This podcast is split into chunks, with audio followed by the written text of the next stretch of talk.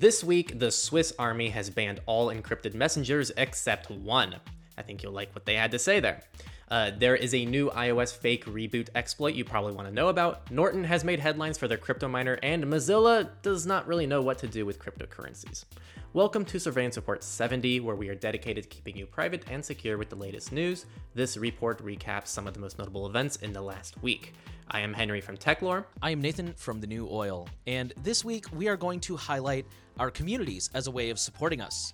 If you want to get involved with other like minded privacy people who are interested in privacy and often have really good insight and ideas and feedback, then be sure to consider joining one of our communities.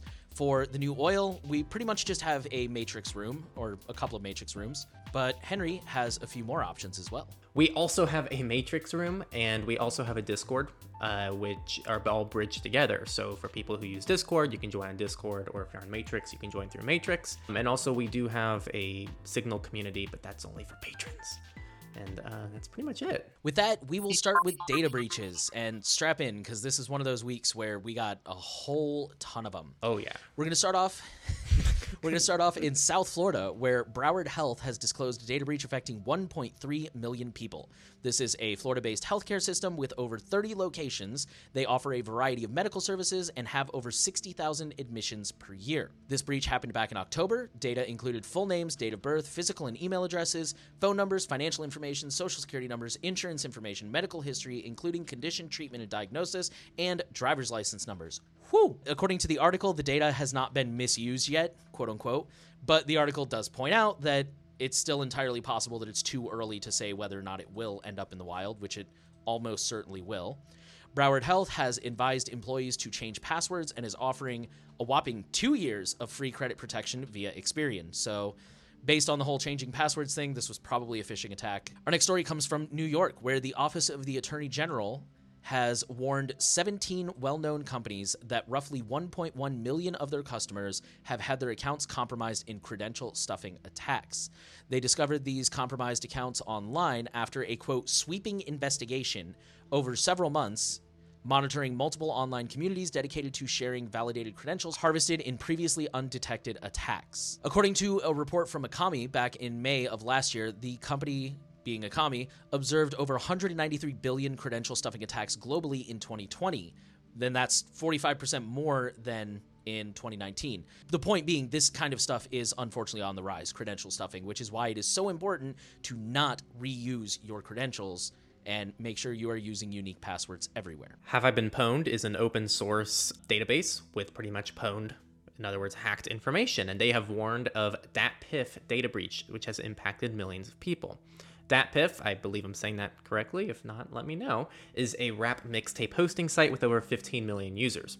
This breach impacts about half of those users and first appeared on sites in July of 2020. This includes email addresses, passwords, usernames, and security questions. Uh, side note, but make sure your security questions are not the actual answers to them we recommend using a password manager for your security questions or something that only you're going to know. At this time, DatPiff has not warned users to reset passwords, which is a big red flag. Uh, moral of the story here make sure you use unique passwords and unique security questions, and try to check on Have I Been Pwned as much as you can.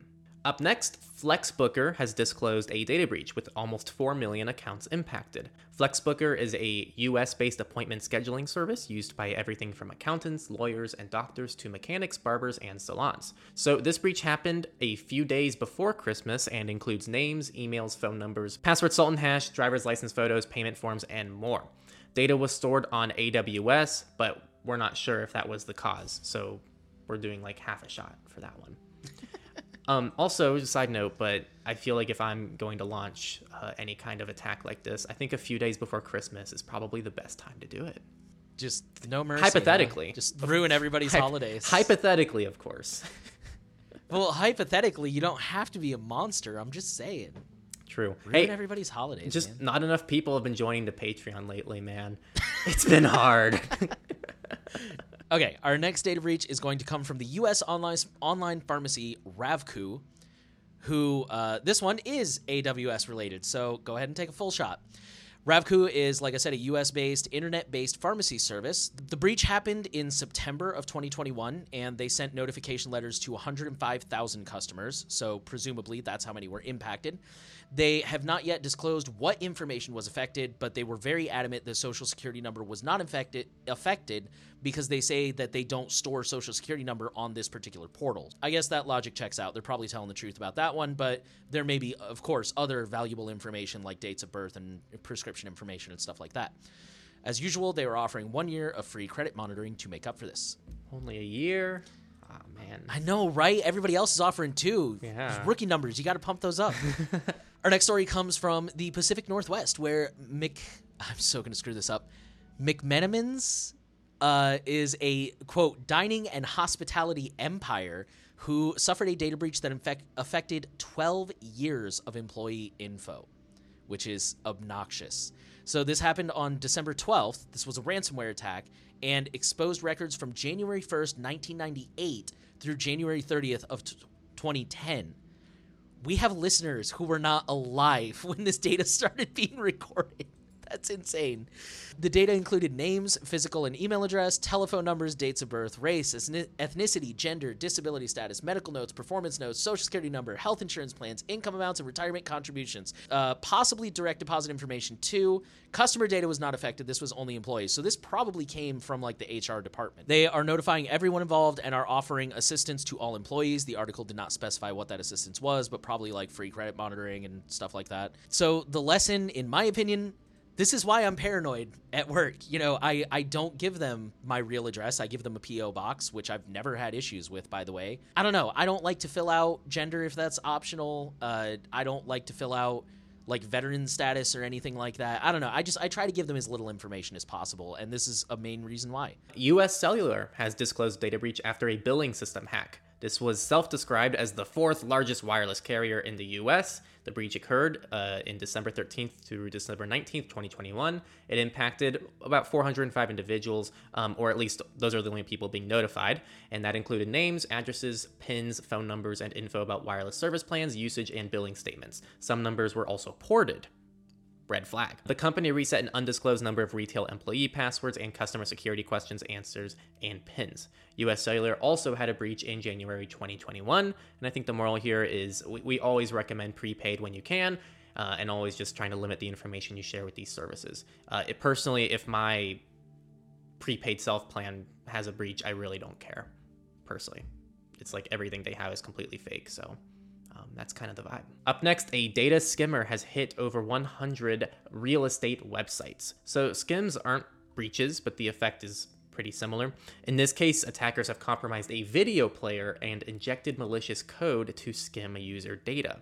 They harvested names, emails, and phone numbers from the impacted websites. Um, I would recommend going into the sources to see what exactly the sites were that were impacted. Most of these sites were defunct, um, so not too much to worry about, but remove unused and unwanted stuff. And finally, last but not least, we have an update to a data breach. Morgan Stanley has agreed to pay $60 million to settle a data breach lawsuit. Morgan Stanley is an American financial services company. The article didn't specify when the data breaches in this particular suit occurred. I tried my best to find out, but I couldn't quite get a clear answer. They said that there were two of them, and the lawsuit was filed in July of 2020, and it affected 15 million current and former clients. The data was apparently leaked when old computers and devices were decommissioned. I guess they were not scrubbed properly, and therefore things like social security number and birth date and possibly more information were on these devices that were basically just, I don't know, thrown out or given to Goodwill or something. Yeah, Morgan Stanley has agreed to a $60 million settlement. Uh, last I checked, it still has to be approved by a judge, but, you know, probably will be. So, yeah, just weird how the information gets out there, man. Just people not cleaning out old computers and stuff like that. Crazy. And now that was the end of data breaches. Very long week, um, but all the other categories are much shorter. Next up is companies. And this is the highlight story of the week. So the Swiss Army has banned all chat apps but locally developed Threema. The Army is now requiring soldiers to use Threema instead of Signal, Telegram, and WhatsApp. It will pay the subscription fee on behalf of soldiers because Threema is not a free app to download. Um, however, the interesting thing is there are no penalties for using those other instant messaging services. So while there is kind of a quote ban, there's also no penalties for violating that ban, which is very interesting.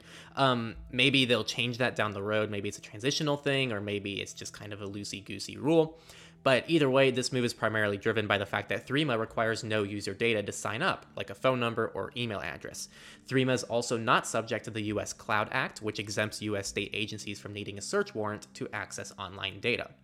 The article also points out that Threema is not fully open source, especially on the server side, nor is it decentralized. So the article that talks about this also recommends checking out Session, Matrix, and Briar. And um, we also have a really great messenger comparison on the Techlore channel. Just type in Techlore messenger comparison, and we have like I think 11 different messengers compared, including all of these services here. Um, but overall, it's kind of nice to see um, Threema get some love because it's definitely a little bit less popular. Our next story is about Twilio. We're sharing this one because Twilio is very popular in the privacy community. It's a little bit more advanced to set up, but some people like to go directly through Twilio because uh, it gives you more control over that number and there's less chance of losing that number as opposed to using a more mainstream voice over IP solution. So there was a, a user on Hacker News who reported that he he or she uses Twilio for their work. They own a small business or whatever, and one time they received a spam text, and Twilio immediately suspended their account and didn't notify them or anything because they were worried that there was possibly fraudulent access to the account. Twilio is kind of notorious for not having great customer service in in the sense of like uh, they don't have like a phone number you can call. You have to submit a ticket and it kind of takes a while. They're a little slow to respond. He did eventually get a response. I think he said it took about three hours, and Twilio basically explained that because of the nature of their business and their business model, they are under a lot of pressure from telecoms to not make the spam problem worse. So they tend to be very aggressive about cracking down on possible like fraudulent access and spam users. So yeah, we just wanted to share this with you guys because again, Twilio is very popular in the privacy community, but it does come with some drawbacks. You know, they're under a lot of pressure to not make any mistakes. So if you decide to go the Twilio route, just be aware of what the risks are and make sure that you are staying on top of your account and keeping a good eye on it. And our final company news story this week you probably have heard about. If not, let's get into it. Pretty much, Norton Antivirus recently started hitting headlines because of its crypto miner story. And the headline for this new article is Here's the truth about the crypto miner that comes with Norton Antivirus. So, Norton actually publicly announced this feature over six months ago, where essentially it does crypto mining in the background on your computer. It is also opt in, so it's not something that just happens magically in the background when you up install an update. So it wasn't as sneaky as people like to really uh, make it seem. Um, it wasn't installed in a sneaky way, and it's not on by default. Despite this, neither of us like Norton. Neither of us like most antiviruses. We still recommend you don't use Norton, but we try to at least keep the news uh, factual here. So that's kind of why we threw that in there, just to clear some things up. We still hate Norton though. That will take us into the research section, where this week we just have a couple of Apple stories. So the first one says Apple iOS vulnerable to HomeKit door lock denial of service bug. The researcher who published this story claims that Apple has known about this since August and has done nothing to fix it. So they're kind of publishing the story to pressure Apple to take some action. Apple does say that they are working on it and they are expecting to release a fix in quote early 2022. So who knows when that'll be. The basics of this attack are that an attacker can change the name of an Apple HomeKit device and basically make it way too long, which bugs out Apple and makes it not work right because they have a certain limit that the names are supposed to be, and essentially locks up the phone. This can be done remotely via a malicious app, for example, which is one of the reasons that we keep saying not to, you know, to be careful with the apps that you download and don't just download things for any old reason. They did say there were defenses, but they didn't actually say what any of them were. I think the best defense is probably not to use iCloud. As as always, you know, if you're not using HomeKit, then this is not an issue. And as I mentioned, vet your apps. Always make sure that you actually need it, you're getting it from an official source, and it is legit which I mean, granted, with Apple is kind of hard to not get it from an official source, but point being, make sure that you actually need it in the first place and you're not just filling your phone with useless apps. It's interesting. I feel like um, there, there there are very valid criticisms about iOS and Apple, but I still think overall Apple generally nails privacy and security overall better than most Android devices. But disabling iCloud and limiting iCloud usage genuinely solves a wide majority of problems on iOS that people complain Agreed. about, like um, non unencrypted backups being probably the largest one. Boom, iCloud off, not a problem. Um, Apple's access to your files in the cloud via iCloud Drive. If you're not using iCloud, it's not a big deal. Um, it just seems like iCloud is kind of a good central place for a lot of problems that people have with Apple. So, just highlighting the, that. uh, you can feel free to cut this if you want. Wasn't wasn't the fappening caused by Apple's unencrypted backups? I've actually heard multiple stories about how the fappening was executed. Um, but yes, all of them were the, the main ones were like they were able to pretty much clone um, the unencrypted backup onto an actual new iPhone. yeah, that's what I've heard. Um, and yes, so that was also done through iCloud. And I believe the phishing, some people say it was a phishing attack, um, which would have also Yeah, I've heard that too. been done over iCloud. Um, so yeah, it just seems like iCloud is a very nice place to really target individuals, as most cloud providers are. But Apple doesn't, unfortunately, solve many of the problems that other cloud providers have as well. Our next story is about an attack called No Reboot, where researchers have found out that basically you can make an iPhone look like it is rebooting when in reality it is not. And the reason for this, or the reason this attack would be interesting, is because Apple is notorious, and I, I think Android as well, but I could be wrong. They're kind of notorious for the fact that if you restart the phone, that's going to kill 99% of malware because most malware is not sophisticated enough to be persistent on reboot because of the security and the way the phones are designed. And obviously, there are exceptions to that, but most of them, generally speaking. So, this would be an interesting attack because it would allow you to, if you're someone like me who restarts your phone, uh, I do it once a week, then I could be, hypothetically, under the false assumption that my phone is fine when in reality it never actually shut down. I read both the article and the actual research paper, and I wasn't able to figure out how likely this attack is in the sense like does this can this be remotely done or does it require physical access? I don't know unfortunately. The good news is that the attack itself only seems to do the fake reboot. The bad news is of course you can link that with other malicious programs that can do things like enable the microphone or steal your credentials. So, the last piece of silver lining is the researchers said that the only way they found to get around this is a force restart. So, like if your phone freezes up and you forcibly restart it, there's a I forget how to do that. They say how to do it on the newest iPhone models, but there's a way to like force it to reboot.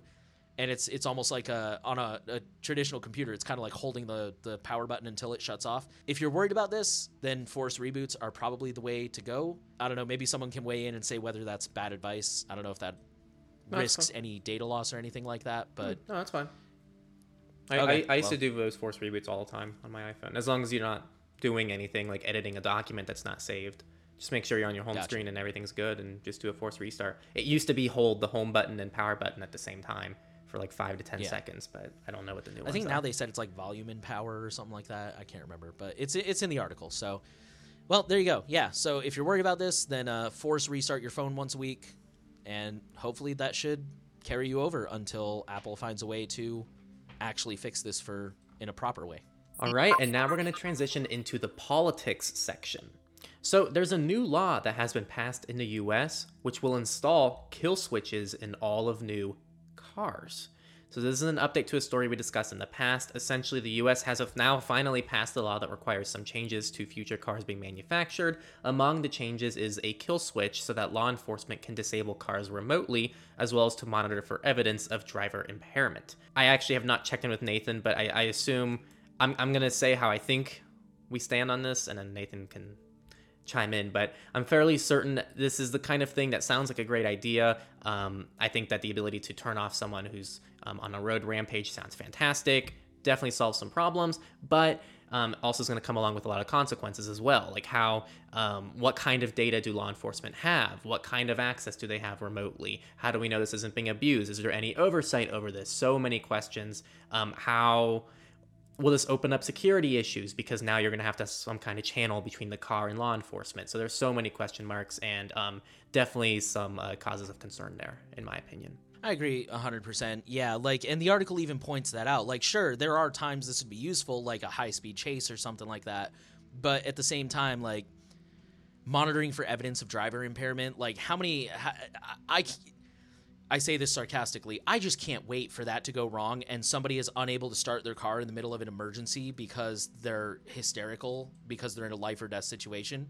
Or, you know, like, we don't even know how laws could change. Like the article cites in New Zealand where a couple people got pulled over, and I I think I don't know if they got arrested, but they got in trouble because it was lockdown and they were bringing fast food to some of their friends in another city. Anyways, all that just to say, yeah, I agree with you. Like, it has legitimate uses, but there's also a lot of concerns over when will it be used and what's the oversight and all of that.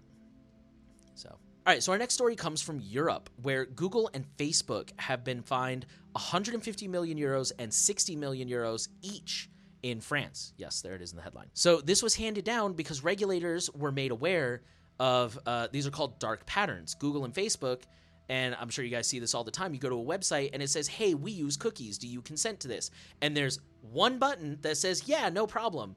But then if you want to see the cookies or say no or pick which cookies, that's buried like three menus in. And it's super annoying. And uh, France basically said, like, no, we don't allow that. That's against our privacy regulations. We're finding both of you, and you have to make the opt out button clearly visible, just like the opt in button. You can't play that game like that. So good for France. And our final political news of the week an Italian mafia fugitive was arrested in Spain after a Google Street View sighting. Um, man. Gioacchino? Gioacchino? Gio, Gio, I feel like it's Gio, Gioacchino Gammino. I think you're right. I also just wanted to be noted this man's name sounds so fake. It's Geo, like if you named if you named somebody that in a movie nowadays, you would get sued for racism. Geo, like that's Geo, a stereotypical name. Gioacchino Gammino. I love it. Okay, that's that's the best I got too. All right, Gioacchino Gammino is an Italian mafia boss who's been hiding for 20 years. He was spotted on Google Street View though in the Spanish town of Galapagar. Okay, so police noted a man chatting at a street vendor looked like him, and they tracked down the vendor's Facebook page where he was recognized by the scar on his chin. They do claim to have already had a good lead on where he was and that the street view was just confirmation. Um, it is just interesting though because I feel like it's not very common for us to hear about a Google Street View um, kind of case where someone was actually found by that, especially since when we go in Google Street View, all the faces are blurred. So that actually does confirm that uh, police are able to gain access to unblurred photogra- photographs uh, from Google Street View, which is interesting. That's kind of it. And now let's transition into FOSS, free and open source news. And this one, wow, um, first off, I just want to start by saying this is incredibly split. This mostly took place on Twitter, and no joke, half of them are just like, go Mozilla, go. And the other half are like, wow, you guys are fools, cowards, hate you. So it's a very split thing. Um, we're going to try to break it down here. So Mozilla has temporarily stopped crypto donations over climate impact concerns. Mozilla posted a tweet early in 2022, so like within the last week, letting people know that they are now accepting cryptocurrency donations, right? Um, they were accepting Bitcoin, Ethereum, and I believe Dogecoin as well. so they sent out a tweet that they're for the first time ever accepting crypto donations. Then they were immediately met with a flurry of backlash of people complaining that cryptocurrency is bad for the climate. So, among other things.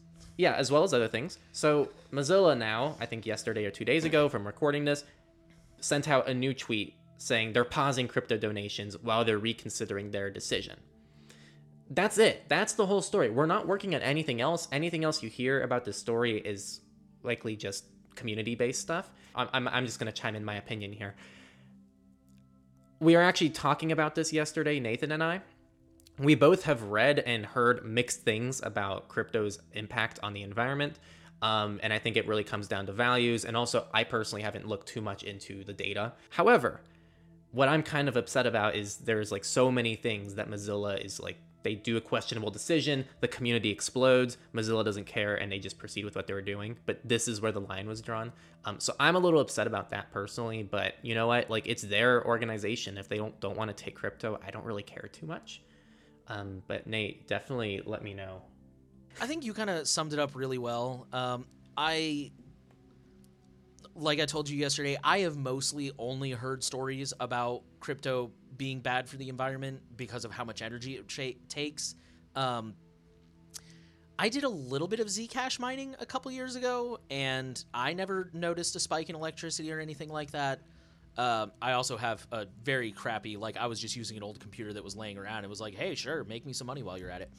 Yeah, I'm, I'm kind of in the same boat as you. Like I, I've heard that it's bad for the environment, but I've also never like actually taken the time to stop and look into it. You kind of pointed it out, and that's when I was like, oh yeah, that's a really good point. Like you said, like it's kind of weird that this is where they choose to start listening to people when they've like blown off so many other concerns before. I don't know. It's it's it is interesting to see the reactions though because like you said like people are feeling very heated about this like people have very strong opinions so i don't know well uh, I, I guess we'll just keep tabs on it and you know as we learn new things if we learn anything new we'll let you know but Yeah, and, and Yeah. you know what? I'm gonna I'm gonna come forward here with some bias.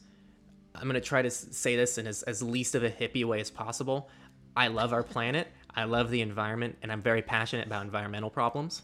And this is something I do need to research because of this, because it's something I'm passionate about. However, what really kind of pisses me off is you don't hear people get this angry about any other kind of like actually scientifically proven in every case scenario negative thing for our environment. You don't hear this kind of hate for um, the fossil fuel industry. I feel when you have all these companies that are contributing to fossil fuel industries, you don't hear people go on about that. You don't hear people talk about how um, even if cryptocurrencies are really bad for the environment, how it would be less of a problem if the whole internet was built on renewable energy. Um, you don't talk about how um, eating meat is so bad for the for the planet. Like there's just so many things that people like fail to neglect when they just choose to pick on this. Which, in fairness to the crypto peeps, I can see how that's infuriating. Someone's like tweeting from their iPhone, you know, that's using lots of like uh, non-sustainable resources, you know, and they're talking about how you know bad cryptocurrency is for the environment. So I feel like there's a lot of double standards. eating a hamburger Yeah, there's a lot of double standards, and pretty much I want to do research on this to really figure out like how bad it is, how bad it compares to other things, and I don't know. I'm I'm open to seeing what this is all about. Um, it's definitely a controversial story though, so it'd be really great, great to hear some of your guys' thoughts in the comments. All right, next up. On the other side of the spectrum, Brave has passed 50 million monthly active users, growing 2x for the fifth year in a row. Aside from this, Brave Search now has 2.3 billion annual queries, which is, I, I don't know how many that is. I don't know if that's a lot or a little, but uh, billions sounds like a lot. So, um, nice job. There's also a bunch of other stuff we can share, but those are kind of the main points. So, definitely check out Brave's major marketing of how big they're getting in the comments. Okay, our next story says a new future for GnuPG. For those who don't know, you may have heard of something called PGP, which is pretty good privacy, and it is, uh, for better or worse, it is one of the most common ways to encrypt, like emails, for example. Uh, I know Proton Mail is built on G- uh, PGP. CTemplar is built on PGP, and I think Tutanota said they use a modified version of PGP that they've specially modified. So yeah, it's kind of everywhere. Again, for better or worse, I know some people have some complaints with it. GNU Privacy Guard is a program that helps you use PGP directly, if especially if you don't want to use like a Linux command line. Long story short, this is a whole blog post about the future of GNU Privacy Guard, but the short version is they are now financially stable and they are encouraging supporters to donate to other projects who need it instead. If I understood this right, because I was kind of curious why they were saying, like, hey, stop donating to us. I believe they are now sustained via government contracts in Germany. The government has contracted with them to basically handle all of their email security kind of stuff. Again, that they are encouraging people to donate to other projects because now they don't need the money anymore. And they will also use this support to update GPG, which I'm hoping will solve some of the security issues that some people have talked about that I mentioned before, but we will see. Long story short, they are now financially stable, which is amazing. Not many open source pro- projects can say that, so good for them. Up next, Signal's cryptocurrency feature has gone worldwide. MobileCoin, I'm sure many of you remember that, um, is now available worldwide. The founder now says there are, quote, thousands of daily transactions versus just dozens before the beta release. The article says there are still challenges to getting started using it, such as few exchanges that support MobileCoin and that are available in all countries. The EFF is calling this a privacy win, interestingly enough, and I personally couldn't really care less. I will continue using Signal without MobileCoin. As I'm sure many of you listening will too as well. And the final story, okay, this one I didn't type out notes for, so work with me, people. So, Panquake, Panquake, Panquake. Panquake is kind of like a Twitter alternative. It's a social media platform. They're trying to be blockchain based and they're trying to do things in a federated uh, way where essentially it's like open rules. You're not just going to get banned over uh, anything that Twitter decides is good or bad. It's supposed to be like an open network. Um, check out their website. We'll leave it in the sources as we always do. But pretty much the people behind Panquake um, were trying to gain a Twitter handle, like an actual Panquake Twitter handle. They previously had Pan uh, underscore Quake. And essentially, Twitter was completely working with them. They gave them uh, the handle. And then out of nowhere, Twitter just permanently suspended all accounts involved in the process. So the suspension notice claimed these accounts were, quote, violating our rules against evading permanent suspension. After that, Panquake filed tons of reports and appeals being rejected by automated replies that either stated either stated the perma the permaban again or just made no sense. After all the uproar because they have a pretty big community. By the way, like keep in mind Panquake is kind of a competitor to Twitter. After all the uproar, Sean O'Brien, who's someone that we've had um, interviewed on Techlore before, He's a cybersecurity slash privacy expert. He has taught with the Yale Privacy Lab. He is fantastic. Um, his account was then restricted by Twitter, as well as the Yale Privacy Lab's account was also restricted. So everyone like kind of involved with this is now being restricted by Twitter and it's kind of sketchy. We're sharing this is kind of just publicity towards it because they're not you know, they're still dealing with this problem to this day. So we really encourage you to check out sources and view their article that they wrote about this, talking about what happened. Um, they put out a recent announcement. They're still steamrolling ahead, and they're going to have a working prototype soon. Um, so go ahead and check out check out all of that below. Um, either this is just a massive mess up on Twitter's end, or it's like pretty directly, you know, anti-competitive stuff going on. Probably never going to formally know. And that brings us to our final section Misfits. We're going to start with another story from Hacker News, which says salary data is for sale. This is just another privacy PSA.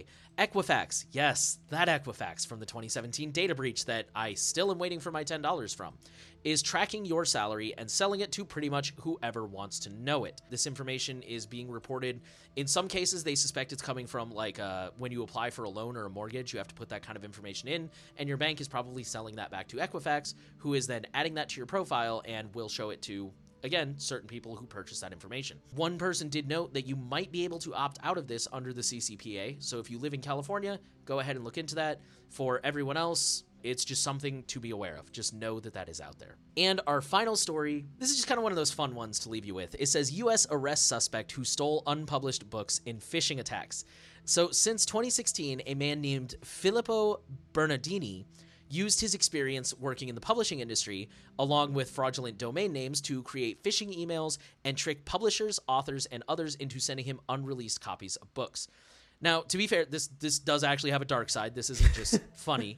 Uh, he could sell those books on the black market, and that could undermine sales of legitimate copies. Which, I mean, I as a nerd, someone who loves books, that's kind of messed up. I I want my authors to get the money that they're owed. That has got to be the nerdiest crime I've ever heard of. It's so strange. Um, it really is. It's so weird. I feel but, like uh, it's not yeah. profitable.